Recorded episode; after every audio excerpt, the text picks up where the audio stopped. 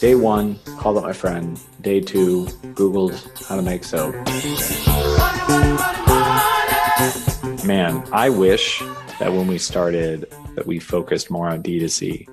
But I can't stress this enough. We push the crap out of our products. Or I guess the biggest insight that I would like to leave is resilience is everything. And it was pretty funny because, like, when you tell a bunch of guys that you're living with that you're going to start making soap, everyone thinks that you're running a fight club. everyone just like, dude, I'm in. And you're like, what are you in on? Like, why are you taking your shirt off? Why are you punching me? Are you tired of building your business alone? If so, I'm putting together mastermind groups with our listeners so we can help each other grow our businesses. How do you join? Well, first off, you have to stop being a cheap ass. Can you do that by joining our Patreon membership? Which you can do by going to millionaire interviews.com forward slash Patreon. So, what are you going to learn in these mastermind groups?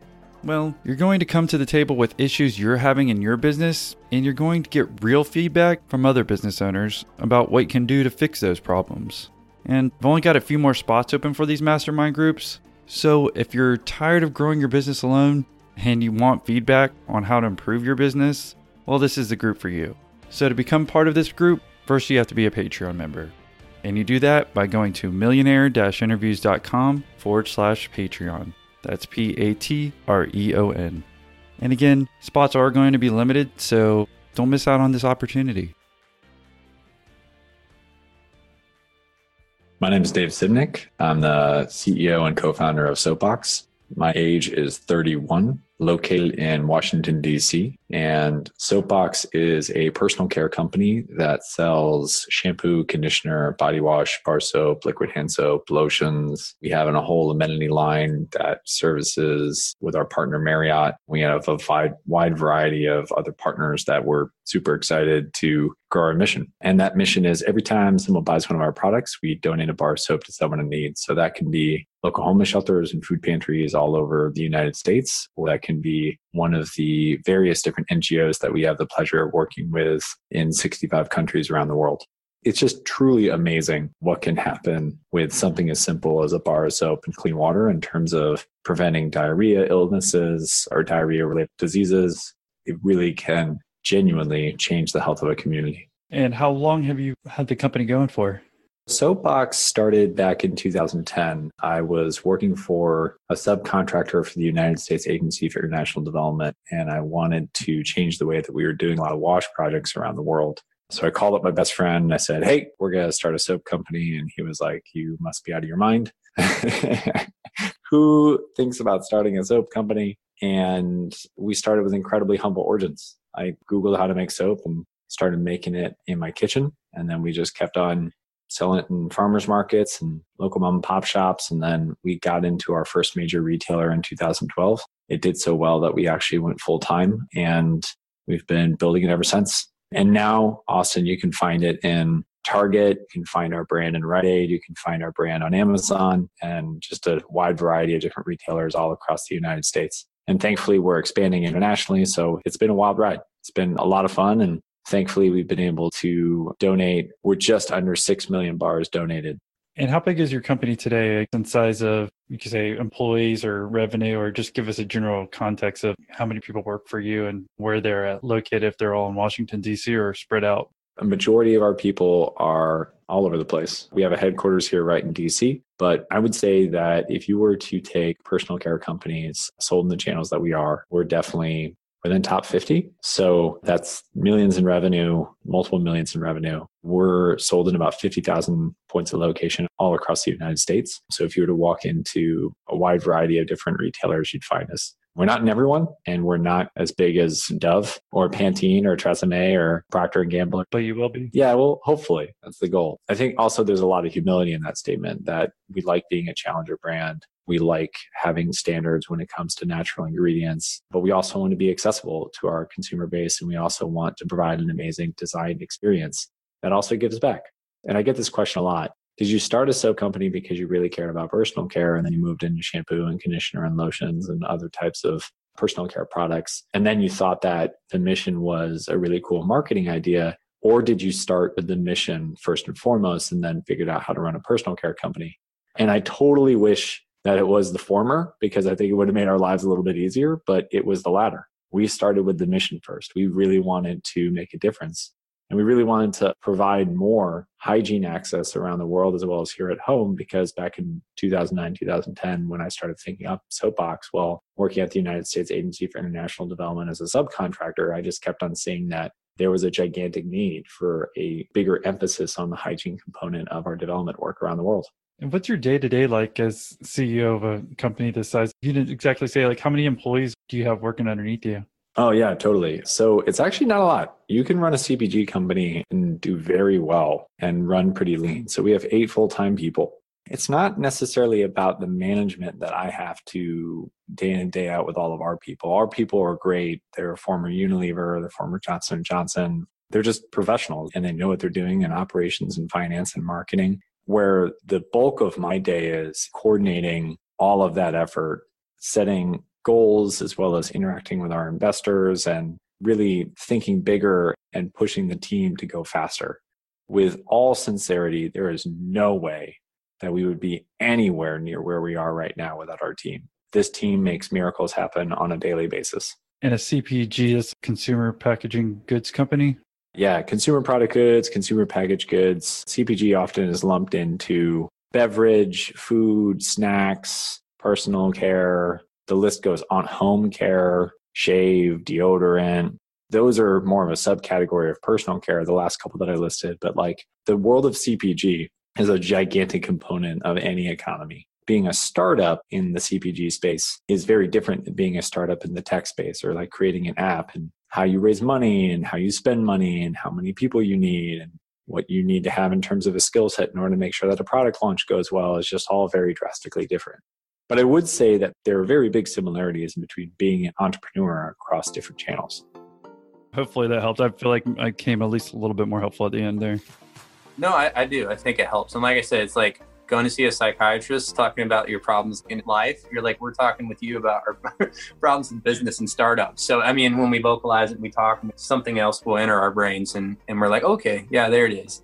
Nice. Well, I appreciate it, Dr. Rock. Well, I thought it was a lot more intimate than I thought it was going to be. Like anyone who's thinking about doing it, you'll be able to, to get involved, ask a question, you know, which I don't have a lot of experience with other group calls, but I would assume that there's kind of a hierarchy to it. But this one, if you're in there, you're going to get your shot to ask an expert a question. So I try to compare my group calls. I started joining random entrepreneur groups and just joining their group calls and try to see what they're like. Dude, the one you were on and all of them have kind of gone that way. They're all 10x better than any other group I've been in because become a member to find out. What percentage of your sales are coming from website versus those big box stores or specialty retail stores that you were talking about? Man, I wish that when we started Soapbox that we focused more on D2C and that we had the skill set around the table of the original four people who really got Soapbox going, that a lot of us were more skilled in that.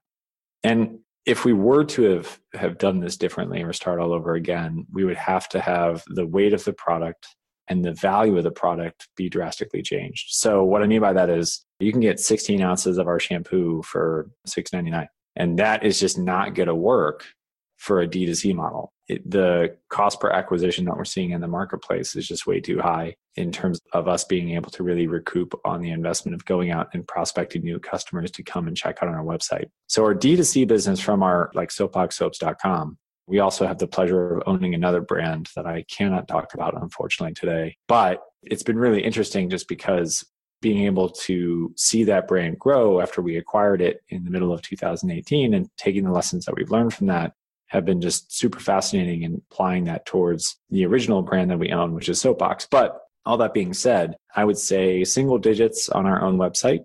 Amazon is very significant for us. Other e commerce players like Grove.com are very significant for us. We're very excited about launching on other e commerce partners that have had a fabulous track record in the market. And we know that our product does really well on e commerce because it's beautifully designed, it's affordably priced, and we've thankfully done really well on e-commerce partners but that's usually because the basket is so much bigger than what we would be able to have a customer come and purchase from us directly in just assortment that we provide. Now, brick and mortar, that, phew, man, that's a whole other thing.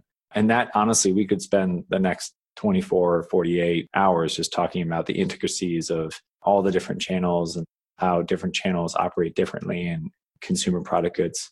Well, that's what I have us booked for because I mean, this is our extra long podcast special. Everyone's buckled in and ready to learn. okay.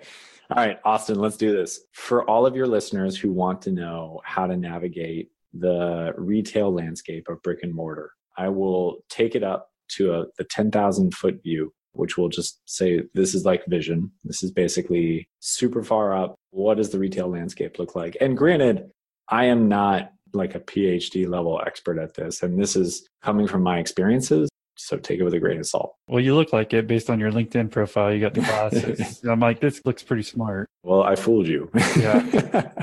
All right. So here we go. If we're breaking down brick and mortar in the United States, you have food. So food is grocery. That is Kroger, that's Safeway, Albertsons, that's Giant. So that is food. Let's talk about drug. Drug is your CVS's, your Walgreens, your Rite Aids. We'll go into mass. So mass retailers are Walmart and Target and Meijer and Shopko how they retail their expectations in terms of working with you are different. And then taking another kind of step, we'll go into natural. So natural would be your Earth Fares, your whole foods. And then finally, you know, we can go into like your e-commerce retailers, which would be your Amazons, your jet.coms, your walmart.coms. That's pretty much the whole smattering. No, I don't want to put everyone to sleep, man. Yeah, I know, right?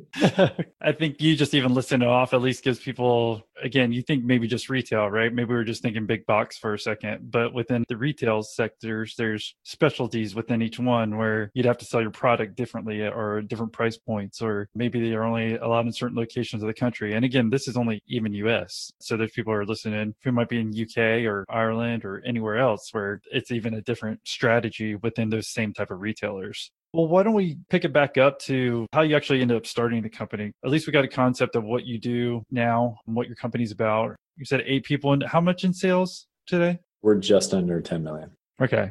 Only having eight people in a product based company like that, you would think it'd be much bigger. At least I did. But why don't we go ahead and jump to? It seems like you've almost started this company right out of college. You went to college where? I went to American University in DC. And then graduated about 2009, it looks like. And then you're showing that you actually started Soapbox in 2010. So why don't you just tell us about the early days of actually starting off the company, how much money you had saved up, a little bit more about do you actually have a co founder? There's no way that I could do this without him. So, on that note, how much money I had saved up? None.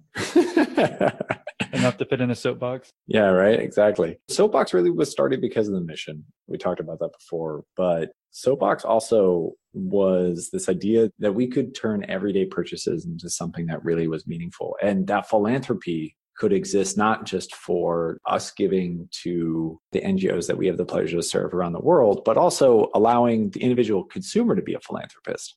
I don't want to feel like we keep kind of painting a broad brush. So why don't we just go ahead and start on day one when you started the company? Were you out of school? You told your friend he has to start this company with you. Let's just go over the first year or early days of starting the company.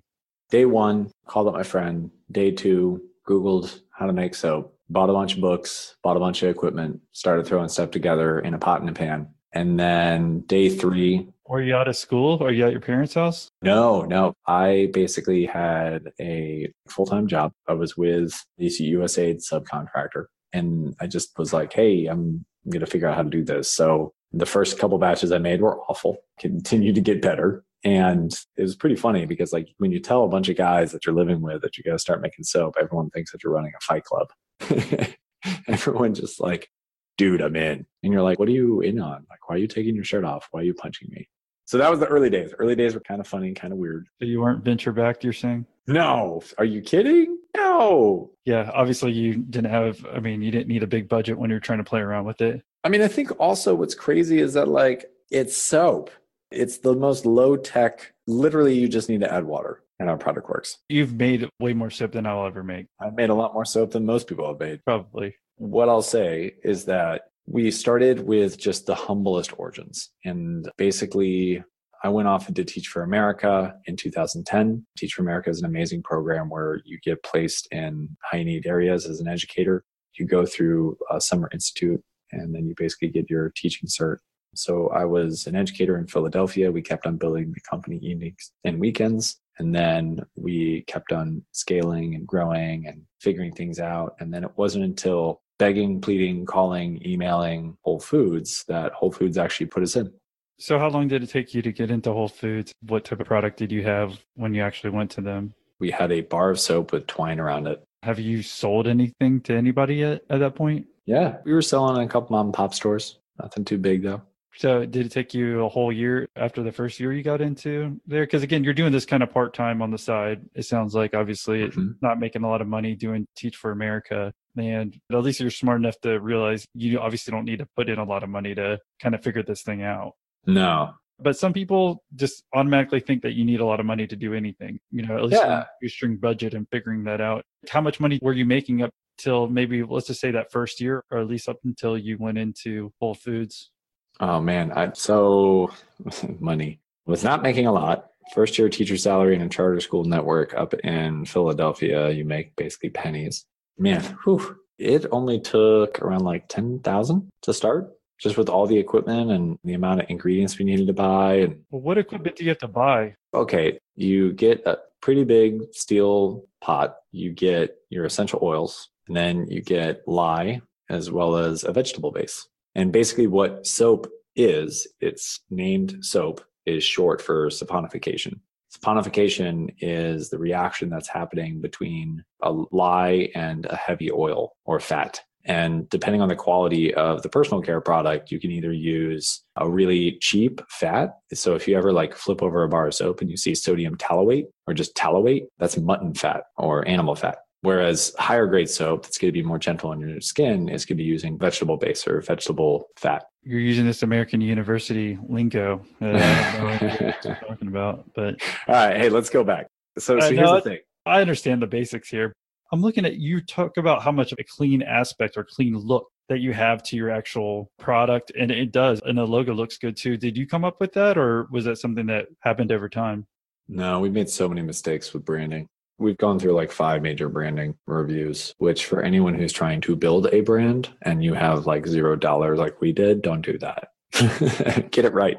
Really honestly it is so hard to really understand if you're brand new to cpg how the hierarchy of branding works and how that hierarchy of what's going to work in your category is also really dependent on the need state of the consumer. So, for example, I'll just talk about what we know. Liquid hand soap, in terms of how a liquid hand soap should be designed, is night and day different than how a shampoo and conditioner should be designed.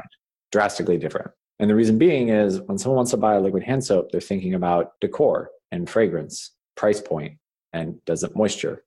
That is a liquid hand soap. When it comes to hair care, it's about what type of ingredients are in there. What type of hair is it good for? What is it going to do for my hair? It's a drastically different, and it's less about actually putting that bottle out because most people have their shampoos and conditioners and body wash in their shower. So it's not necessarily a decor play. For anyone listening that wants to go into consumer product goods or already is in consumer product goods, some of the best money we've ever spent was we actually hired a bona fide awesome design agency and we tested every hypothesis that we had about our branding. And it was a really painful process because unfortunately we only got our branding right after we were in so many different stores. And that is really expensive because you launch into all these stores. And if you want to change the packaging, and the packaging is drastically different in terms of like height or width, you have to usually help that retailer discount that product down and then flow in the new product. And that is just so expensive. We just didn't know any better. Like we really didn't know any better. Well, I think that's kind of a catch 22 because at the same point in time, you don't want to get stuck of, oh, I need the perfect logo and stuff. At least I'd much rather be in your situation where, oh, that hurt. I had to go ahead and put new bottles in there that we found out that for sure this is better branding or better logos or whatever versus spending too much time up front. It depends on the person, right? If they want to be artsy or designy with it versus actually looking at the raw numbers and just making something work. But I'm thinking in my head now that you're talking about these different types of soap, whether it's in the bathroom or out for hand wash. I mean, right when you get started, were you just thinking it was going to be a bar of soap and that would be it and not necessarily expanding to all this? Because that's what I thought originally ahead in my mind. I don't know if you already in the beginning, you're like, I'm going to have all these products versus just having one product and just going from there. I think we always thought that we always wanted to be a household name brand. We wanted to be a method. We Well, now you are because you're on this podcast. Hooray! Honestly, like really, Soapboxes has always been about how do we become the next method. These type of brands are really well known for a couple things, and we had to figure out what we wanted to be really well known for, and we had to. There's just so many parts of the equation that have to be really well thought out in order to excel in winning in consumer product goods. And honestly, it is a incredibly competitive market and it's not for the faint of heart. But for us, the fact that every month we're donating just this many bars to people who need it in local homeless shelters and food pantries. So like for example, the most recent shutdown of the federal government, we were able to step in and provide 100,000 bars to local homeless shelters and food pantries and they're still fulfilling that commitment through furloughed workers that needed that help. And that's awesome, right? Like that's right in our home, that's right where we're located, and that's meaningful and that matters. I think for a lot of reasons and more, we care very deeply about getting the product right so that we can increase sales because every unit that we're able to sell more is another one that we can give. Why don't we get back to the chronological story? I think we talked about a lot of good things or concepts that people can learn from, but just not to overall, I guess, confuse people or maybe we can learn about any missteps or the good things that happened along the way. Why don't we go ahead and talk about when you actually got into Whole Foods? Like I said, I think right beforehand, I'm just going to guess that maybe you had a 10, 20, $30,000 maybe in sales total if it was that first year. Yeah, that's dead on. Well, let's talk about year two. You get into Whole Foods. What's happening? Because this is year two out of the nine years that you've been doing it so far. Year one, 2010, I think we did like 8,000. Somehow I convinced a bunch of my family to buy some. Year two, we did like in the 20s. Our first year into Whole Foods in the 2012, we did like 48. A little background on this. We basically had no idea what we were doing. And we took a bar with twine soap around it to basically a Whole Foods buyer and begged, pleaded, called, emailed, hound, just kept on showing up to the point where they eventually were like, you know what, please stop bothering us. Yeah, I'll let you in. So we got one store and we did so well in that one store, we got expanded to eight stores and eight stores went to a whole region and we kept on growing and expanding. And I wish I could say it was a fairy tale ever after, but it definitely was not. Why did it work so well in that one store? Was there anything in particular that you did other than, I don't know if you're going in the store pleading for your parents to keep buying racks of these soaps or, Oh, that happened. yeah. So how did you make it work so well? Honestly, anytime I've heard a story about anyone going to Whole Foods, it seems like they do what you do. As long as you just keep bothering them so much, eventually they'll just give you an opportunity. But just because you got that opportunity doesn't mean you're going to succeed. So what made your product succeed in that first store? Persistence pays. It's like being politely persistent. Hey, hey, hey, hey. You know, that's it. That's basically how we've won most of our contracts. It's just like, who are you? Never heard of you. Like, we're Soapbox. Okay, leave it alone. That's what I do to my podcast guests who won't share the podcast after they said they would. Don't you be one of those guys. I promise not to be. You might have to remind me in full No, I- disclosure. And- Trust me, I'm going to call him out because this guy, Kenny Reuter, I think it's been 12 emails. Like I said, I mm-hmm. appreciate anytime anyone spends on it. But he's like, hey, yeah, give me a holler after we get done. And I'll send him this part of the interview so he hears it. He's like, yeah, I'll share it. You know, 12 emails later, still haven't. I'm like, well, don't say you're going to if you're not going to. I'm the same way. I'm just going to keep emailing you. Eventually, I'll call you. Eventually, show up at your house, give you the interview to share. Let me see your phone. Hey, Shared. Done.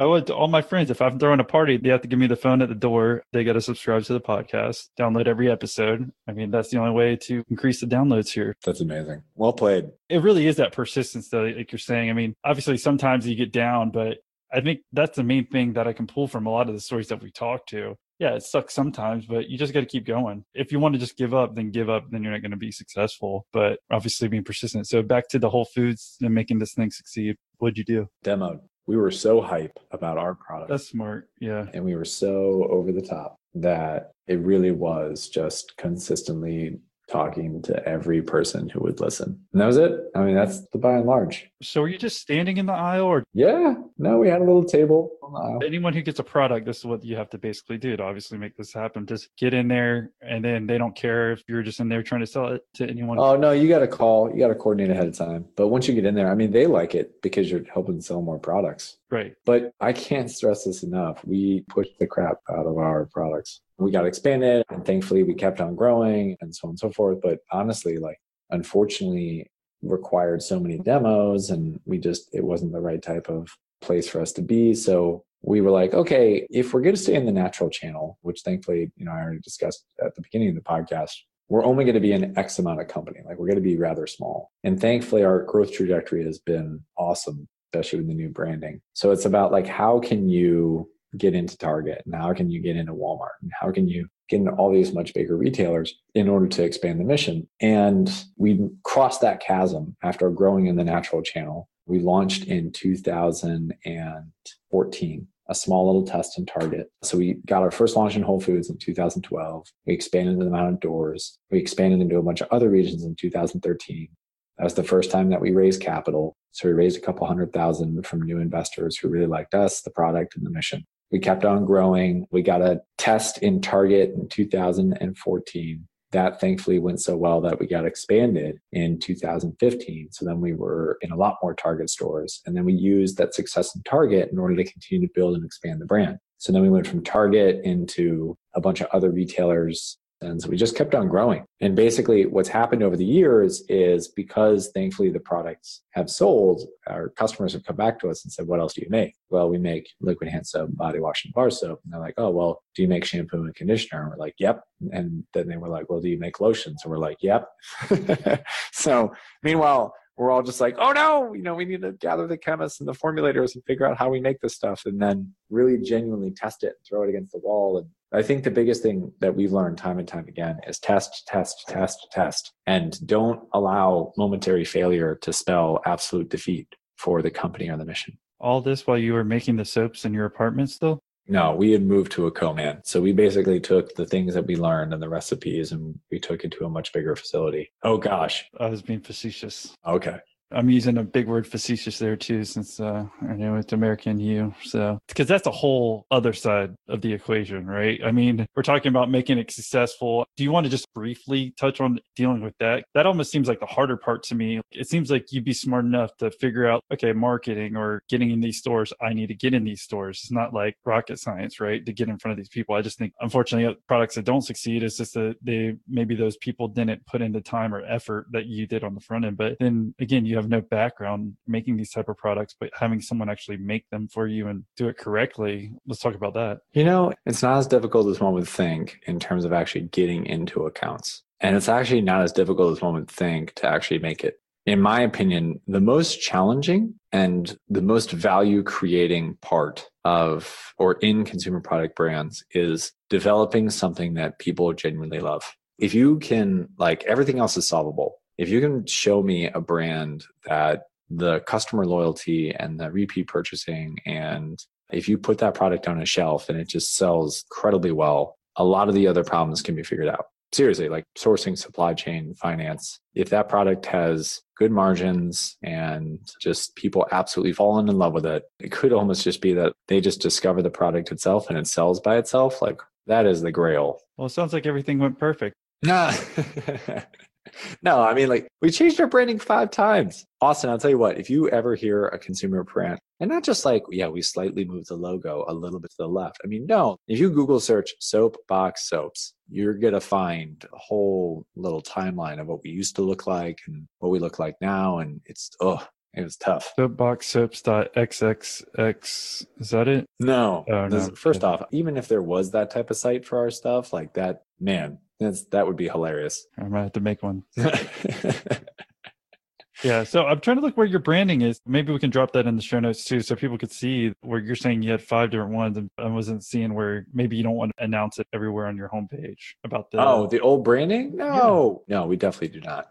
Yeah. Okay. That's what I was trying to look for because I mean I only see your current logo because it's very simple and clean. It almost looks like it's from periodic table. I don't know if you're. Oh, yep, yep. But, No, all of that was tested in terms of like full blown focus groups and consumer trials and Maybe you can tell us like the early years of that or something that if we were doing a product, how we get those. Because you said you even send stuff out to people who are you know, maybe 200 people who give you actually honest feedback. Because I think that sometimes that's very hard to get. And no matter what we're doing in any business, again, it could be non product related, but let's just make it simple and say it's product related or even about this podcast. For me to actually get back real feedback is really, really difficult. So, like, how did you do that early on? without lots of money to try to figure out what was working or what wasn't. Yeah. So I would say the early days of starting a consumer product company are develop the concept, develop the prototype, and go ask as many people as you possibly can if they like it and genuinely ask for honest feedback. And then once you feel like you have a prototype enough, that's where you do your MVP where you actually get people to try to buy it. If I were to do this all over again, I would start direct to consumer. And in order to win via direct to consumer, you have to have something that ships light enough. You have to have something that has a high enough margin and a high enough dollar ring. So it's got to make enough money in order to actually pay the Facebook, Google, all those type of CPAs in order to actually pay for the person to come in the door on the website and then pay for the ratio that it's actually going to take to actually make a purchase on your website but if you can get to a profitable engine to where you're actually making enough money, you can reinvest into advertising and grow the brand. And that's where a majority of millennials and Gen Y, Gen Z, you know, all of us basically are today. Is that we're online, we're on Instagram, we're on Facebook, doing product searches on Amazon and Google and other sites. And if you're there, if you're popping up when people are doing those product searches, they're going to discover you and you continue to build the brand online until retailers start to come to you because it's so easy or it's not so easy, but it is definitely easier to build your brand online before going into a retail channel and trying to build your brand once you're already on the shelf. That's the biggest piece of advice I can give. Unless you have such a breathtakingly new product that once you put it on shelf, it automatically connects to the consumer because either it's a brand new category or that it is meeting a customer need that the market just currently isn't providing. I'll walk through an example of this. There's a ice cream brand called Halo Top. Halo Top was able to really disrupt a competitive frozen. I mean, frozen is so difficult because you, oftentimes consumer product good companies have to pay their slotting in order to be in that frozen aisle. So you got to pay sometimes upwards of 25, 20, 30, 40, 50,000 dollars per item to launch in a chain of grocery stores. It's so difficult. And that doesn't even guarantee your spot for 6 months or 12 months. So I'll go back to this. Halo Top was able to really disrupt a marketplace of, of very well established Ben and Jerry's and Haagen Dazs and so many other brands because it led with people feel guilty about eating a pint of ice cream and very few people only eat half of a pint of ice cream. So if they lead with how few calories their ice cream pint is compared to others and they make that the biggest thing on the front of packaging, then you can really catch people's eyes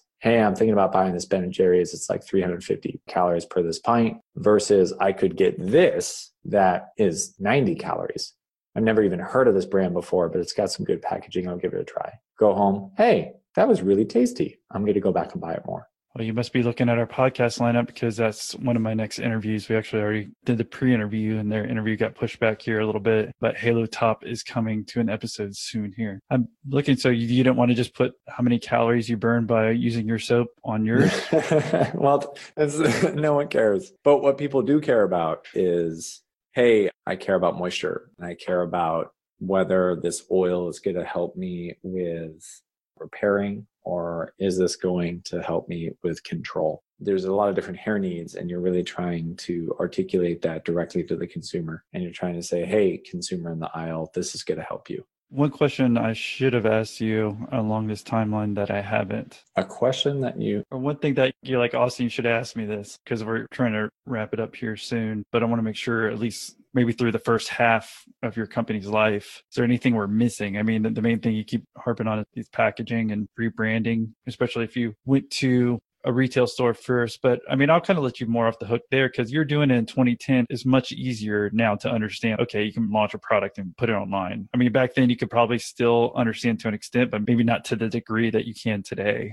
You know, Austin, what I would say is, uh, well, the question that shoulda, coulda, woulda asked, or I guess the biggest insight that I would like to leave is resilience is everything honestly, especially in consumer product goods. A lot of brands seem like overnight successes, but they're few and far between. The real winners in CPG are the people running the marathon. The 15 years, 10 years, the 20, 25 years takes a while for a brand to build. There are certain aspects and there are certain companies that are able to flip it pretty quick. Beverage and snack happen faster in terms of their growth and their timelines. But there's just so many parts of the equation that have to be really well thought out and executed flawlessly. But I'm a strong believer that it's actually the resilient team that is able to consistently learn and consistently improve and take all that validated learning and just continue to apply it that's going to win in the long run becoming a patron was something that i was always like i'm going to do it i'm going to do it and i was delaying it for whatever reason. And the other day i was like okay i'm, I'm going to do it and, uh, and that's it. So i'm very happy with it. Nice. Well thank you for joining. So was there anything holding you back? It was just uh, taking the time to do it. Gotcha. Well thank you for taking the time to do it. So um, where are you located? Here in bolivia in south america. Cool well, I think you're our first Patreon member from South America, so thanks for that again. And um, I don't know if you just saw, I just upped the group calls from once a month to twice a month. So I think that's actually where probably you'll get the most value of the membership personally. Doing the group calls, you guys get to actually, you know, ask our past guests questions, and I'm just there to facilitate it. I'm just trying to think from even your aspect when I'm looking online and you're talking about all these different retail stores you're going into and figuring out the product packaging, etc. How many hours were you actually putting in? Because we didn't talk about the transition that you made to making this actually a full time gig. And to me, it just seems like you had to put in tons of hours to try to figure out not only in store sales making that successful but you're talking about trying to get consumers online as well. And you know that's a totally different thing that you've got to learn. Yeah. Consistently learning what you don't know on a very frequent basis and getting smarter before what you don't know really hurts you in the business. When did you make that transition from part-time to full-time? It was actually a lady crying. I saw a lady cry when we were demoing our first whole food store and she was so touched by what we were doing that she started crying and I called up my best friend afterwards and I said, We have to go full time on this. We have to do this. And he was like, Why? Because I literally just saw a lady cry over a bar. So when that happened, when we saw that customer reaction take place, it was so powerful that we knew we were onto something. And we knew that this mission could be something so much bigger than ourselves. We're actually no longer sold in Whole Foods. It's actually a long story, but we're sold in retailers across the country as well as on Amazon and Grove.com and a wide variety of other online retailers. And one thing I absolutely would like to offer anyone who's stuck with us all the way to here is a gigantic discount. I don't know if it's a gigantic discount, but no, it's gigantic. It's gigantic. It's absolutely the best discount you've ever given. Yeah, it's just on Amazon. If you go on Amazon, you go into Soapbox or you type in Soapbox soaps. We like to go just by Soapbox, but here's another mistake we made. We bought the URL soapboxsoaps.com. and then we also put all our socials at soapboxsoaps.com, even though we wanted to go by soapbox. So that's a mistake. Don't do that because everyone refers to us as soapbox soaps. And we're like, no, we make so many other items than just soap. But on that note, if you put in Austin Rocks, so A U S T I N R O C K S, you'll get 20% off anything that you buy on Amazon. Soapbox, we just do all one word if we're looking for it, and then go to a product. Let's say we want to click on your one of your first products, and then you'd put that in. Yeah, you just go to the checkout page on Amazon, and there's a discount coupon code, like place where you can put in a promo code and put Austin Rocks right there, all one word, all lowercase. So, are you out of Austin, Texas? Is what that why the promo code? No, it's for you. Oh, what a dude! I kind of figured that out. Hopefully. yeah, no. So we were just like, this is awesome. I appreciate that. Sure, everyone else does here as well. Just go in, and maybe I guess we can also put a link in the show notes again. If you just scroll down to the episode notes, we'll just have that so it's easily to get in there. Should we make that all one word? Yeah, absolutely. Austin Rocks. I don't know if it matters if we do a space or not. I guess you didn't really touch on this. I mean, I just feel you'd have to put in, especially when you went full time. We didn't talk about any work life balance. It just seems like you'd have to put in so much time to try to get these different aspects of your product right, whether it's online or actually in retail stores. There was very little work life balance in the very early days. Thankfully, it started to normalize a little bit, especially as things really taken off. But no, in the very early days, it was not so much again, I try never to discount that because if you're not putting in those hours to figure out the mistakes you're figuring out, then it might have taken you another couple years to get to where you are today. But putting in those hours, obviously you want to eventually not be working as much as I guess you are in the early years, but I think that's important for you to figure out these mistakes. I think maybe we'll have some follow up questions from our audience, maybe that we could have you answer, or maybe we can do a part two on this because I feel like we just hit the edges of your whole story. I think obviously it's a lot for everyone to learn. Is there any last words of wisdom that you want to leave with anybody? We kind of briefly mentioned it before our awesome discount code, but anything else for anyone who's starting a company or struggling in their company that you want to leave them with? Yeah, I would say that I'd ask for help. I have not found another group of more helpful and willing to help and lean in and hey, I just want to offer some advice of the hard lessons that I learned than fellow entrepreneurs. And the reason being is, at least from my story, I've had thousands, no joke, thousands upon thousands of people who've helped us get to where we are today. And that is so meaningful on so many different levels. And a lot of them told me that, look, the only reason why they got to where they are is because so many different people took the time to help them figure out their industry or their vertical or how to get through this obstacle or whatever it might be. And I think it's just a understanding that entrepreneurs usually have that it's yeah like we're there's often no field book or you know manual about how to build your particular business. But that doesn't mean that a lot of other entrepreneurs haven't gone through similar situations and they can help. So ask for help. Is there one thing that best way that you've figured that out if anyone's listening and they want help from other entrepreneurs obviously they're listening here to try to learn from you try to help grow their business or maybe even just start it is there one place that you went in particular that helped you reach out to those type of entrepreneurs or to connect with them? I think LinkedIn's a good spot. Conferences are even better. I think trade shows are the best.